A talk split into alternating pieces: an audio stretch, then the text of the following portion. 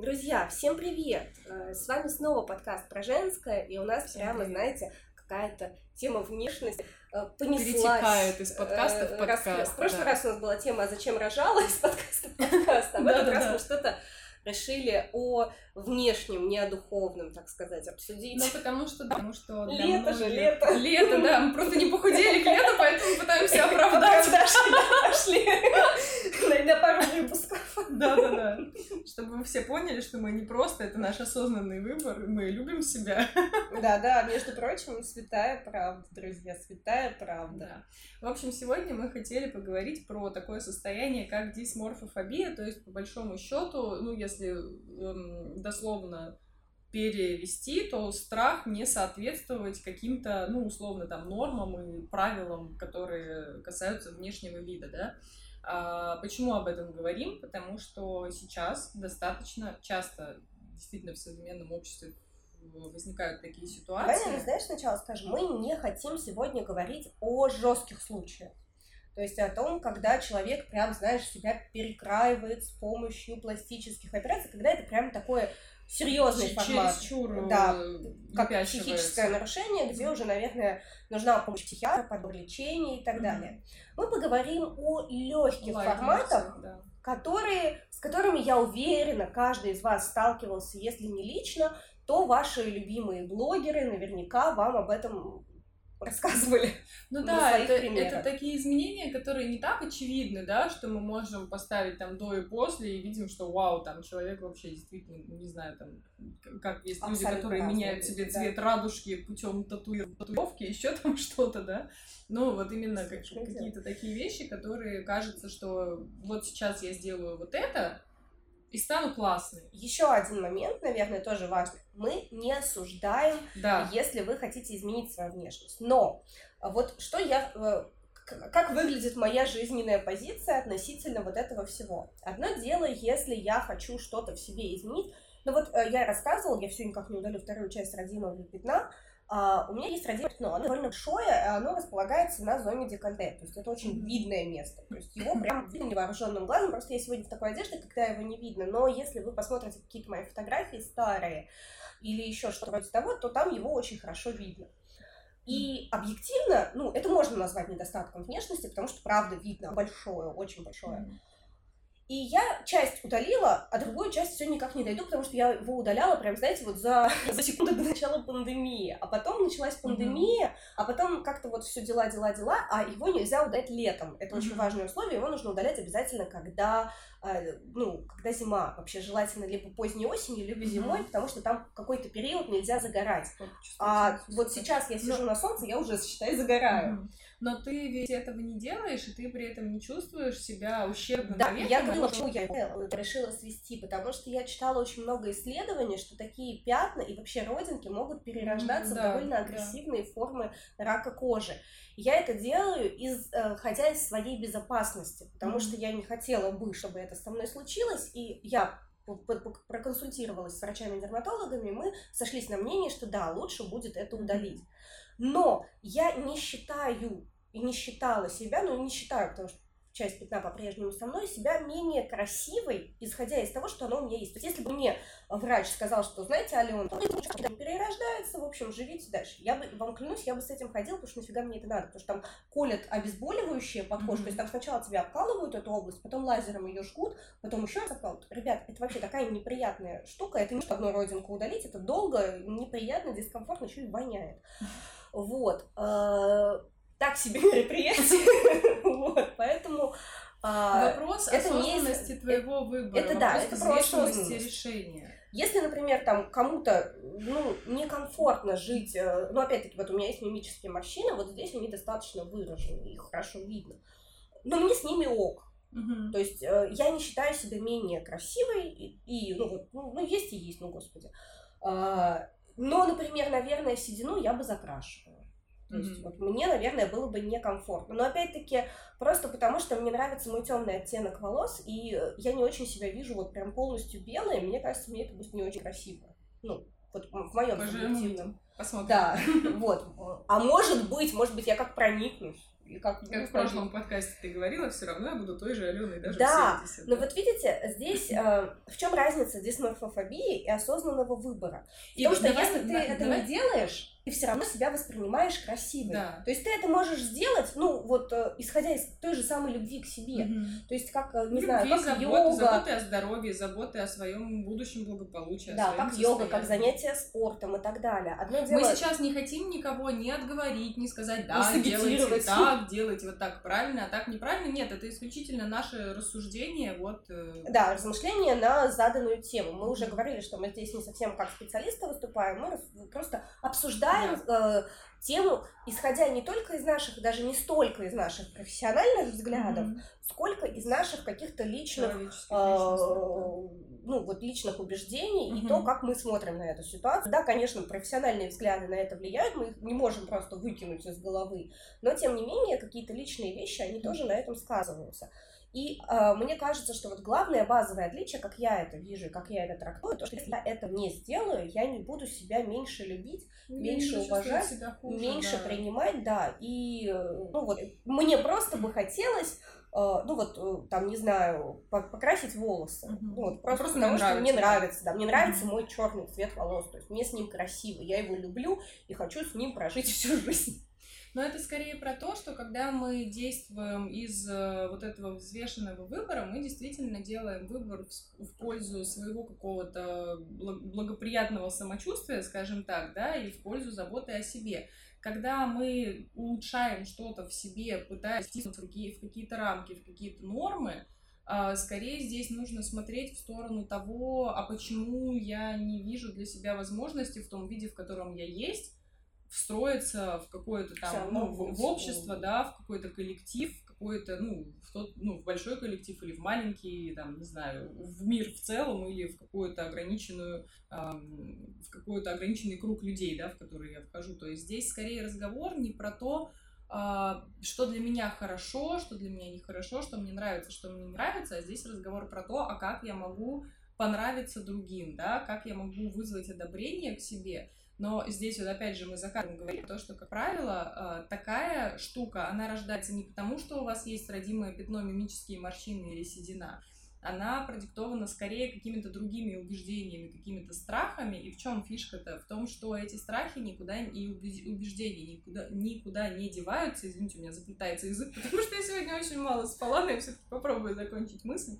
Когда вы закрашиваете свою седину, удаляете родимое пятно, там, не знаю, делаете еще что-то, эти страхи никуда не деваются, эти попытки сделать себя более подходящей никуда не деваются. И получается, что вы каждый раз ищете еще что-то, чтобы оправдать условно, а почему же вы не подходящий для этого общества человек, хотя на самом деле дело вовсе не в ваших внешних проявлениях, да, и получается, что мы идем постоянно, как тоже, мне кажется, очень много в Инстаграм сейчас подборок фотографий, когда там жены футболистов или там жены рэперов, они же действительно все на одно лицо, у всех одинаковые губы, одинаковые скулы, одинаковые волосы, одинаковая грудь, еще что-то, да, то есть это условно какой-то стандарт, под которые девушки себя подгоняют в надежде, что станет круто, да, я буду нравиться, я там буду приниматься условно, меня будут одобрять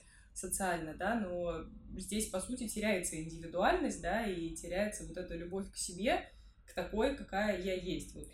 Одно дело, если я делаю себе более пухлые губы, потому что мне хочется эти более пухлые губы, а другое дело, это потому что так модно, потому что все так делают, потому что без пухлых губ ты типа социально не котируешься просто. С этими маленькими губами, куда ты с этими как маленькими губами, да, твои губы. Что у тебя не статус какой-то твой, да, то есть если ты можешь сделать себе губы, значит ты крутая. Да, если не можешь, то или там не знаю, что еще там наращивать ресницы обязательно нужно, или делать гель-лак обязательно нужно, или еще что-то. То есть, это все какие-то тоже, да, рамки. Одно дело, когда я это делаю, потому что мне красиво, и мне нравится, комфортно, удобно. Да. Вот. А другое дело, если я этого не сделала, понимаете, вот здесь, наверное, правильнее описывать не через то, что я делаю. А что будет, если не сделаю? А что будет, да? Если я не сделаю? Это то, ну, так же, как любая зависимость. То есть, если я не сделала, ну, не сделала и не сделала, ну, и как бы фиг с ним. Так же, как, например, ну, могу ли я походить с отросшими корнями, если у меня седина? Если я могу, и я не чувствую себя при этом какой-то ущербной, ну вот просто объективно не успеваю. Пандемия. Да, пандемия. В конце концов. Как, опять же, были мемы про то, что как будут выглядеть девушки через год после пандемии, после начала пандемии. Вот, да. Ну, и мне ок. Ну, то есть, ну, не успела и не успела. Опять же, здесь не про запущенность, не про то, что, ой, ну и ладно, буду ходить и с корнями, и с небритыми подмышками, и вообще не мыться, и все прочее, да? Вопрос просто того, действительно, насколько я себя, насколько ценная. Такая интересная штука про запущенность, то есть, я могу быть, ну, то есть, для некоторых ухоженность – это реально такой комплекс мер. Ну, да.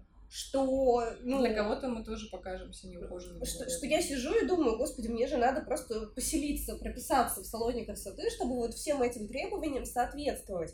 Но это ни в коей мере не означает, что я, не знаю, там, что я не умываюсь каждый день, не чищу зубы, не посещаю душ, ну, там, какие-то вот процедуры для себя не делаю. То есть я это точно так же делаю. Свои критерии, да, просто, может быть, с меньшим энтузиазмом. Но вот о чем я хотела сказать, что вот то, что ты сказала про тревогу, мне хотелось добавить, что мы когда обсуждали тему ОКР, нам рассказывал, вот я, по-моему, даже тебе говорила, что когда человек с ОКР, обсессивно-компульсивное расстройство, например, часто моет руки, он смывает не микробов. Когда он это делает 10-й раз, не отходя при этом от крана, то есть объективно там уже нет никаких микробов, он пытается смыть вот эту тревогу. И когда я колю себе, да, опять губы, когда я еще снова там колю себе чего-то в лицо, я пытаюсь снять вот эту тревогу, может быть, о том, что я не молодею. То есть для кого-то это же тоже прям, знаешь, триггер, что ой-ой, мне 30, ой-ой, мне 40. Это как такой ритуал, который как бы гарантирует тебе какой-то результат. Социальную приемлемость. Да. Опять можно вспомнить вот этот случай, когда хейтили эту несчастную Монику Беллуччи за то, что она приняла решение стареть без тюнинга. Вот. И я читала очень много комментариев, типа, ну, зачем это делать, если сейчас так сильно развита косметология? То, ну, вот я, например, опять-таки, это мое мнение, и в моей шкале координат у меня очень низкий болевой порог. То есть, вот чтобы сделать мне больно, напрягаться не надо. Да, то есть, у меня это действительно так. Для меня очень, вот я когда переживала вот эти, как у меня убрали растяжки, вдруг кому-то интересно, из предыдущего нашего выпуска, мне делали уколы озоном под кожу. Это очень больно. То есть это больно так, что я лежала и рыдала на этом столе вообще просто. Это у меня была, знаете, такая психотерапия. Я просто порыдаю 40 минут и зашибись. Я отпустила послеродовую депрессию просто потому, что я рыдала от озона. Как я спасалась от бэйби-блюза. Нестандартные методики. Вот. Но смех смехом, действительно, это очень больно. То есть я знаю людей, которым ок, но мне было очень больно. Более того, мне маникюр делать больно. Я много раз про это рассказывала, и каждый раз, когда я слышу от мастера, ну это мертвая кожа, вам не может быть больно, ну классно. Это вам не может быть больно, это мое любимое. Да, я говорю, спасибо, сказали, запомню, но мне между прочим все равно больно. И, то есть, я для себя большой ценник, уколы в лицо, это еще более больно, чем все то, что было до этого. И я не вижу для себя смысла это терпеть. Если кто-то напишет про анестезию, я вынуждена вас разочаровать. У меня она практически не действует, либо она действует очень короткий промежуток времени. Почти не пересекаемся. То есть я даже когда зубы лечу, мне колят вообще лошадиную дозу, чтобы я досидела до конца сеанса. Вот. И, соответственно, я, зная все вот эти свои личностные особенности, думаю, фейс-фитнес. массажики. Это вот, это я могу, это я могу, это я готова. Я даже, кстати, стараюсь это делать каждый день в меру своих сил. У меня вот есть вот этот вот роллер, который катает на гуаша. Вот это вот все, пожалуйста, я сижу, играюсь, мне весело. Ну, это прикольно, это такой ритуал тоже. Да, заботы хочется верить, что это помогает. Если даже это не помогает, ну, это как просто бы... приятно, красиво и все. Да, то есть, ну, я готова. И не приносит дискомфорта. Да. То есть вот это то, что я понимаю про себя. Я не готова это делать, потому что, ну, вот такие вот причины. И, соответственно, я готова принимать то, что, ну, в какой-то момент у меня будет больше морщин, в какой-то момент у меня будет там еще что-то, но я не хочу для себя это делать. И я поэтому, видимо, поэтому тоже отстаиваю права женщин выглядеть естественно в тот момент, когда они стареют. То есть если они хотят это поддержать ботоксом или еще чем-то, я не желаю хейтить за это. То есть, да, каждая имеет право выбирать.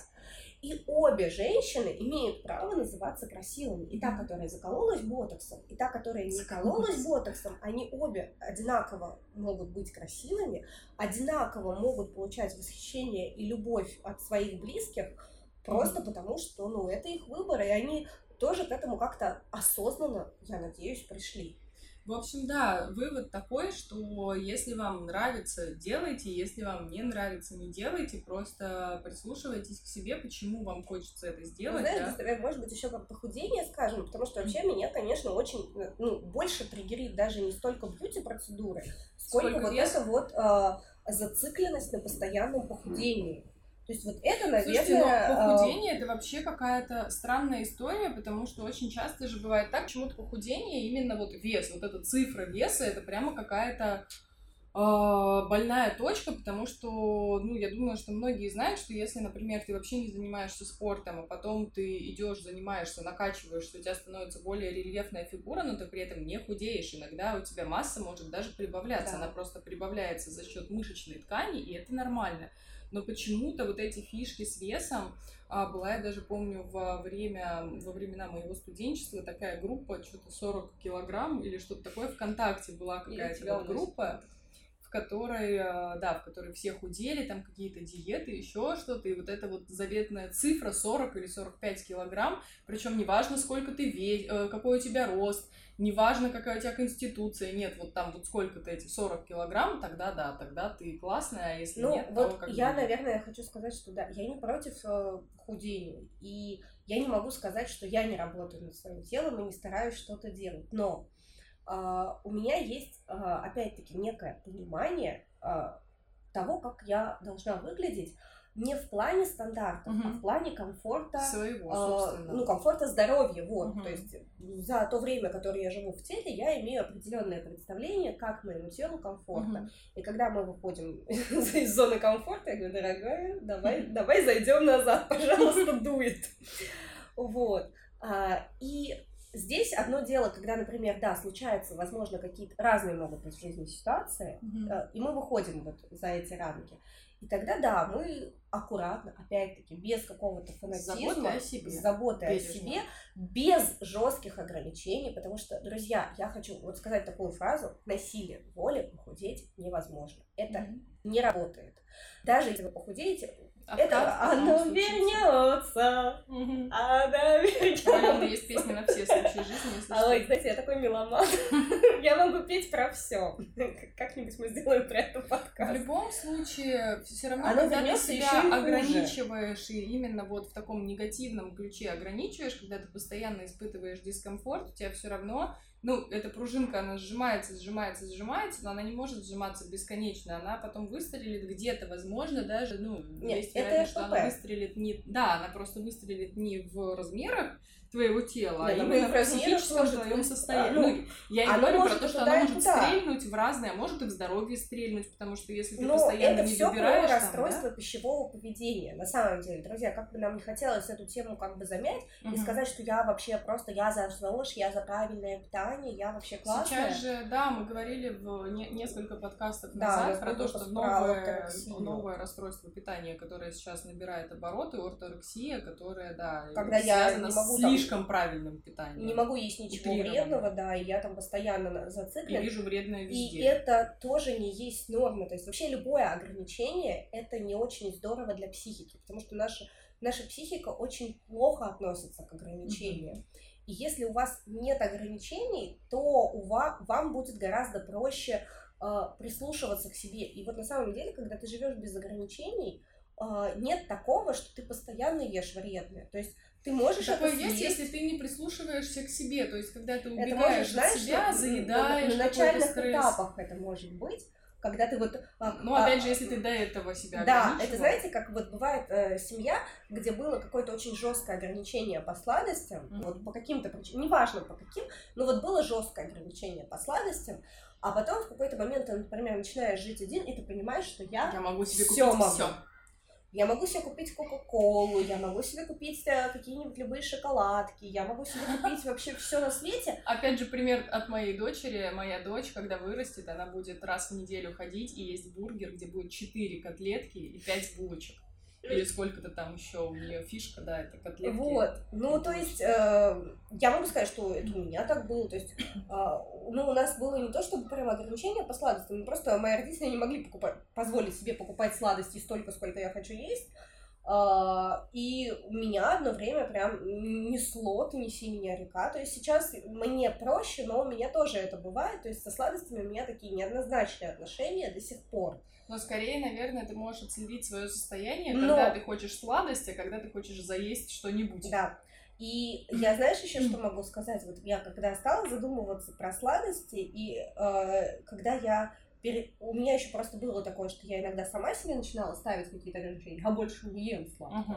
Я вообще, я ЗОЖ, я ПП, я вообще на... Никогда. Все, вот это отправная точка, да. И все, вот и здесь вот, точно не будет цели для мертвецов, это называется. Да, я никогда не буду, да. Потому что никогда не может сказать только мертвец.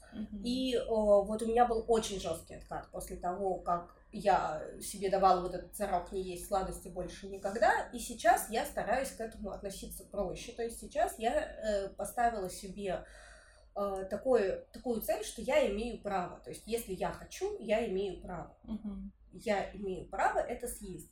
И я начинаю замечать, что да, постепенно у меня начинается, что если я знаю, что я всегда могу это сделать, я уже начинаю следить, в какие моменты. Но я, опять-таки, я отследила за собой такую интересную вещь, что я не заедаю грусть. Я могу есть, когда мне скучно. Да. То есть вот я ем, когда мне скучно. Когда мне грустно и когда мне плохо, я не ем наоборот. То есть я могу вообще, я могу за день ничего не съесть. Да, вот у меня абсолютно то же самое. То есть если мне плохо и грустно, то, ребята, какая нафиг еда? А если скучно, это сидеть в телефоне и поесть что-нибудь. Вот, а когда скучно... Это же можно взять сериальчик, это же можно взять вот это вот все там, это мороженка, это пироженка, это вот конфетушка какая-нибудь, чикопаинка, и вот ты сидишь, кушаешь. Попкорн, к которому нас приучили за просмотром кино. Я не очень люблю. А я обожаю. Ну, какой-нибудь вот там это... Самое смешное, я помню, что последний раз, когда мы были в кино... Мне для этого покупают, чтобы как-то меня отвлечь. Последний раз, когда мы были в кино, это было, кстати, давно, потому что привет, пандемия, я обратила внимание на то, что мы за билеты отдали в 3 раза меньше, чем за все вот эти попкорны, воду, еще там что-то было, мороженку. Вот, и это как раз вот история про то, что если очень много ограничений, то мы, во-первых, себя не слышим. А когда я сейчас понимаю про то, что да, я заедаю скуку, я уже могу по-другому реагировать. Во-первых, я могу себе сказать, что, дорогая, да, ты скучаешь, а давай подумаем, как ты можешь себя развлечь, что ты можешь сделать. То есть ты скучаешь почему? Ты устала, и у тебя нет сил работать. Ты скучаешь, может быть, потому что выходной, но плохая погода, и ты никуда не можешь пойти, там, ничем заняться. Ну, то есть... Вот какие-то такие вещи, почему тебе вдруг скучно, почему тебе вдруг там Может быть, это просто формат такой отдыха. Это вот, знаешь, мы еще тоже обсуждали на вот этой вот, на нашей групповой терапии, как можно себя похвалить, что все время есть конфету. И вот это тоже такой стереотип. У меня сейчас просто, пока мы не ушли в похвалить, у меня сейчас очень четко прямо прослеживается аналогия с тем, что мы говорили в одном из выпусков про эмоции, про то, что мы запрещаем себе эмоции. Вот мы говорим, я никогда не буду злиться. Вот это, мне кажется, примерно та же история, когда мы, игнорируя потребности, которые возникают, мы просто себе говорим, я буду вот так, ну, то есть поверхностно берем какие-то вот верхушку айсберга, да, что я никогда не буду есть сладкое. Но по сути, например, если ты ограничиваешь себя, что я не буду никогда есть сладкое, но при этом ты не прислушиваешься к себе, почему у меня возникает эта потребность, ты можешь, не знаю, там, начать курить или еще что-то делать, да, то есть мы не решаем более глубокий пласт проблем, мы просто берем вот эту пыль и смахиваем условно, да, но по сути саму основу мы не меняем. В сладком, кстати, знаете, еще есть какая штука, мы можем еще смотреть, а что мне вообще нравится, а что я вообще люблю, потому что иногда вот этот вот вкус, мы, ну, вот просто хотим этот вкус почувствовать, потому что он позволяет вот там этим вот крошкам эндорфина высыпаться из нас, так сказать. А если подумать глубже, то есть какое конкретно сладкое мне нравится, то есть не все же подряд в себя пихать, а что мне именно нравится. У меня сегодня было такое разочарование со сладким, которое мне нравится. Я расскажу, поделюсь с вами. Я, в общем, обожаю безе. Я сегодня, когда заходила пообедать перед тем, как вот приехать к Алене записывать подкаст, я взяла себе безе в кафе. И я впервые в жизни не доела безе, потому что это безе было невкусным. И, наверное, еще несколько лет назад я бы, наверное, просто даже не позволила, я даже не задумывалась бы о том, а вкусно или нет, потому что это же факт, я люблю безе, и я бы даже не оценивала, насколько оно вкусное, оно какое-то там с клубникой, и там вот этот вот клубничный приторный сироп. Короче, я половину просто оставила в тот момент, когда я поняла, что я уже ем не потому, что мне вкусно, а ем потому, что, блин, я же люблю безе, надо съесть. Ну вот это вот, видишь, это же тоже про понимание себя. Ну то есть, наверное, у нас красной нитью вот из первого нашего выпуска идет то, что понимание своих потребностей. Если я понимаю себя, свои потребности, знаю себя, то я могу действовать, исходя из этого. Да, более осознанно. Вот осознанность — это про какую-то паузу между тем, что вот как ты говоришь, я поняла, что мне невкусно. То есть вот я ем, я сделала паузу. Я чувствую, что вкус не тот, который я хотела чувствовать. И вот у меня пауза. Я либо могу дальше машинально просто есть, как, не знаю, как кто, а могу просто отказаться, потому что я не хочу больше. Ну или вот у меня, например, было, что я не хочу больше. Я помню, самый такой яркий мой опыт, когда я не доела, это вот в Чехии в ресторане, господи, а я очень люблю это блюдо, но просто слишком большая порция. Я понимаю, что я реально больше не хочу, я объективно наелась, все. И да, мне придется заплатить, черт возьми, полную стоимость. Но вот эта тема, когда обязательно доесть, да. иначе, блин, что? Иначе ты все равно заплатишь ту же стоимость, но либо ты получишь удовольствие и выйдешь из-за стола в комфортном состоянии. То есть вот расстройство пищевого поведения — это когда вы не в контакте со своим телом. И это отсутствие контакта, оно разное. Оно и про доедать любой ценой. Оно и про еда как привычка. Ну, например, тоже из-за чего, что еще у нас может быть часто? Сладости — это обязательно что-то к чаю. То есть вот эта вот загадочная строка, что-то к чаю, который ритуал какой-то, да? Да. И оказывается, можно просто выпить чай и все, и без всего. И это тоже будет вкусно, и это тоже будет ок, и это тоже будет нормально. А сладости, опять-таки, вот, ну, там у кого-то это может быть, когда грустно, у кого-то это может быть от скуки, у кого-то, наоборот, когда радостно, может, как запрет, как вот это вот вырывание после этого запрета, да, как на глоток свободного воздуха. Ну, вот я говорю про похвалюшки, когда говорят про похвалу, почему-то у всех первым делом выскочило, что я там... Да, потому что это самый простой способ, ну... Самое простое, что ты можешь сделать, это видишь, съесть сладкое. Опять-таки сладкое, но я говорю, хорошо, допустим, это еда, но это почему обязательно сладкое? То есть вы же можете себе также в качестве похвальбы пообещать бургер.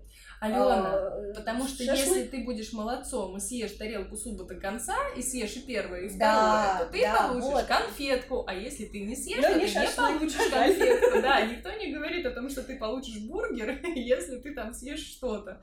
Это как моя дочь любит шутки про параллельную реальность. Что-то она мне говорила: дочь, почему ты до сих пор не съела шоколадку, почему ты ешь суп, да? Наоборот, ну как бы не бывает. У нас всегда вот это еще идет. Это есть такой момент. И это еще идет, знаешь, про подарки. Когда положено дарить коробки конфет, я прям вижу по твоему лицу, как тебе это нравится. Нет, я просто предчувствую это, потому что я вот сейчас с июля буду выходить на прием, и я чувствую, что все праздники у меня будут. Ну вот я, кстати, на самом деле, я вот сейчас в родительском комитете, за что меня не очень любят, за то, что я продвигаю идеи дарить либо фрукты, либо что-то другое. Ну, я говорю, давайте... У меня девочки знакомые педиатру принесли маринованные помидоры.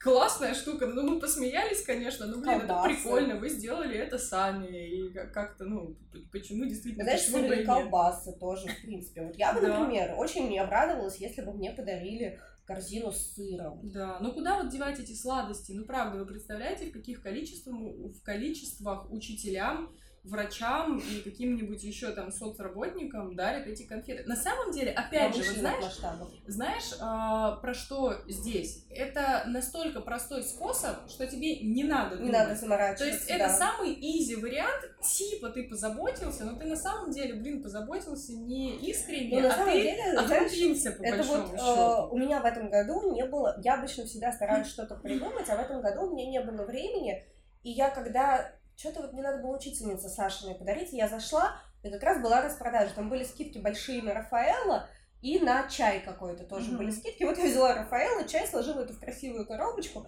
вот, потупилась принципами и потулила с этой коробочкой, чтобы вот с 8 марта, по-моему, поздравляли. Ну, это, видишь, это такой быстрый вариант, когда ты не хочешь тратить время как бы, ты не задумался, ты не вложился, скажем так, вот, но... Это все вот как раз и выходит на такой наш уровень подсознания глобальный, когда мы, получается, потом все время это начинаем юзать и использовать. И, естественно, у нас, когда там я себя похвалю, первая идея — это вот с этими самыми сладостями. И, разумеется, потом у меня начинается, что я вот не так выгляжу, я не так не вписываюсь в какие-то нормы, а начинаем мы всегда все равно с чего. То есть, если мы все-таки подводим итог, мы начинаем с принятия себя и со знакомства с собой. То есть вот пока мы себя не знаем, пока мы себя не знаем, мы будем себя постоянно пытаться вписать в какие-то рамки, в какие-то нормы. Опять же, мы будем выбирать простой способ, который общепринят, который общедоступен, о котором мы уже знаем, да? Это вот как купить коробку конфет, потому что мы знаем, что нужно, да? Ну, слушай, я никогда не смогу отстоять свое право быть, там, не знаю, условно, без гель-лака и наращенных ресниц, если я не понимаю, что мне это нафиг не сдалось. Ну да. Но опять же, да, если мы не слышим себя, мы начинаем слушать, что транслируют вокруг. А транслируют вокруг что? Записывайтесь на ноготочки. Да. В этом сезоне тренд брови не такие сякие, поэтому вот все давайте вычесывайте вот и так далее. Вот. Да. Или там, например, не знаю, обязательно, чтобы у всех были наращенные волосы, потому что модно длинные волосы. Или наоборот, модно каре, и неважно, что у тебя повиснут щеки хомяка. Да. Вот у меня, например, виснут щеки хомяка сразу. У меня ниже определенной, если у меня волосы выше определенной длины, то у меня сразу виснут вот такие вот хомячие щеки, вне зависимости от того, есть они у меня или нет, визуально прям вот такой вот хомяк. Просто мне не идет эта стрижка, нужно просто это принять. Вот. И, соответственно, даже если это станет модным, я это не буду делать, просто потому что, ну, не судьба.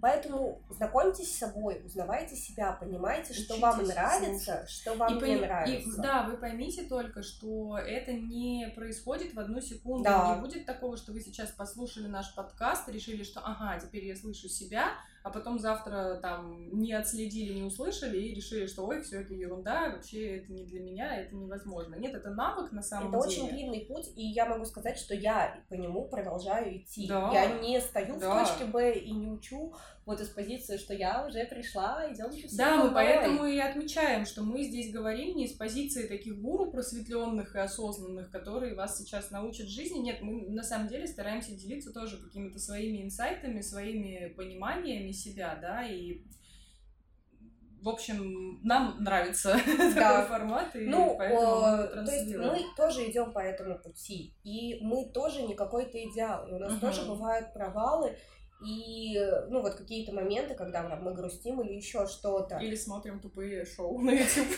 Я вчера ела Макдональдс. Если вам станет. Я давно не ела в Макдональдс. Я доставку заказывала. Я даже не дошла туда. Я не заслужила. Уровень лени просто максимум. Вот. Но, если вы все-таки это делаете, опять-таки, из позиции, что я понимаю, почему, зачем и для чего я это делаю, то это одно. Если вы это делаете просто вот... Потому что надо. Потому что так. Или вообще не понимаю, почему. То есть вот это, как я иногда у сына спрашиваю, почему он там набедокурил, он говорит, я не знаю. Это как бы другое, это не взрослая позиция, это позиция ребенка. Мы вам желаем быть во взрослой позиции, мы вам желаем, чтобы вы научились слышать себя. Если у вас есть какие-то вопросы или, возможно, есть какая-то история, которой вы хотите поделиться, то обязательно пишите нам. Мы будем очень рады любой обратной связи от вас, потому что мы вот тут сидим вдвоем, записываем и не знаем, как. А что думаете вам, вы вообще по этому поводу? Так что как-то делитесь. Пишите нам в директ в Инстаграм, пишите комментарии на той площадке, на которой вы нас смотрите или слушаете.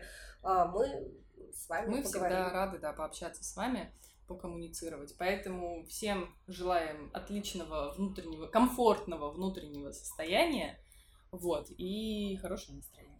Да. Все, всем пока. До новых встреч. Пока-пока.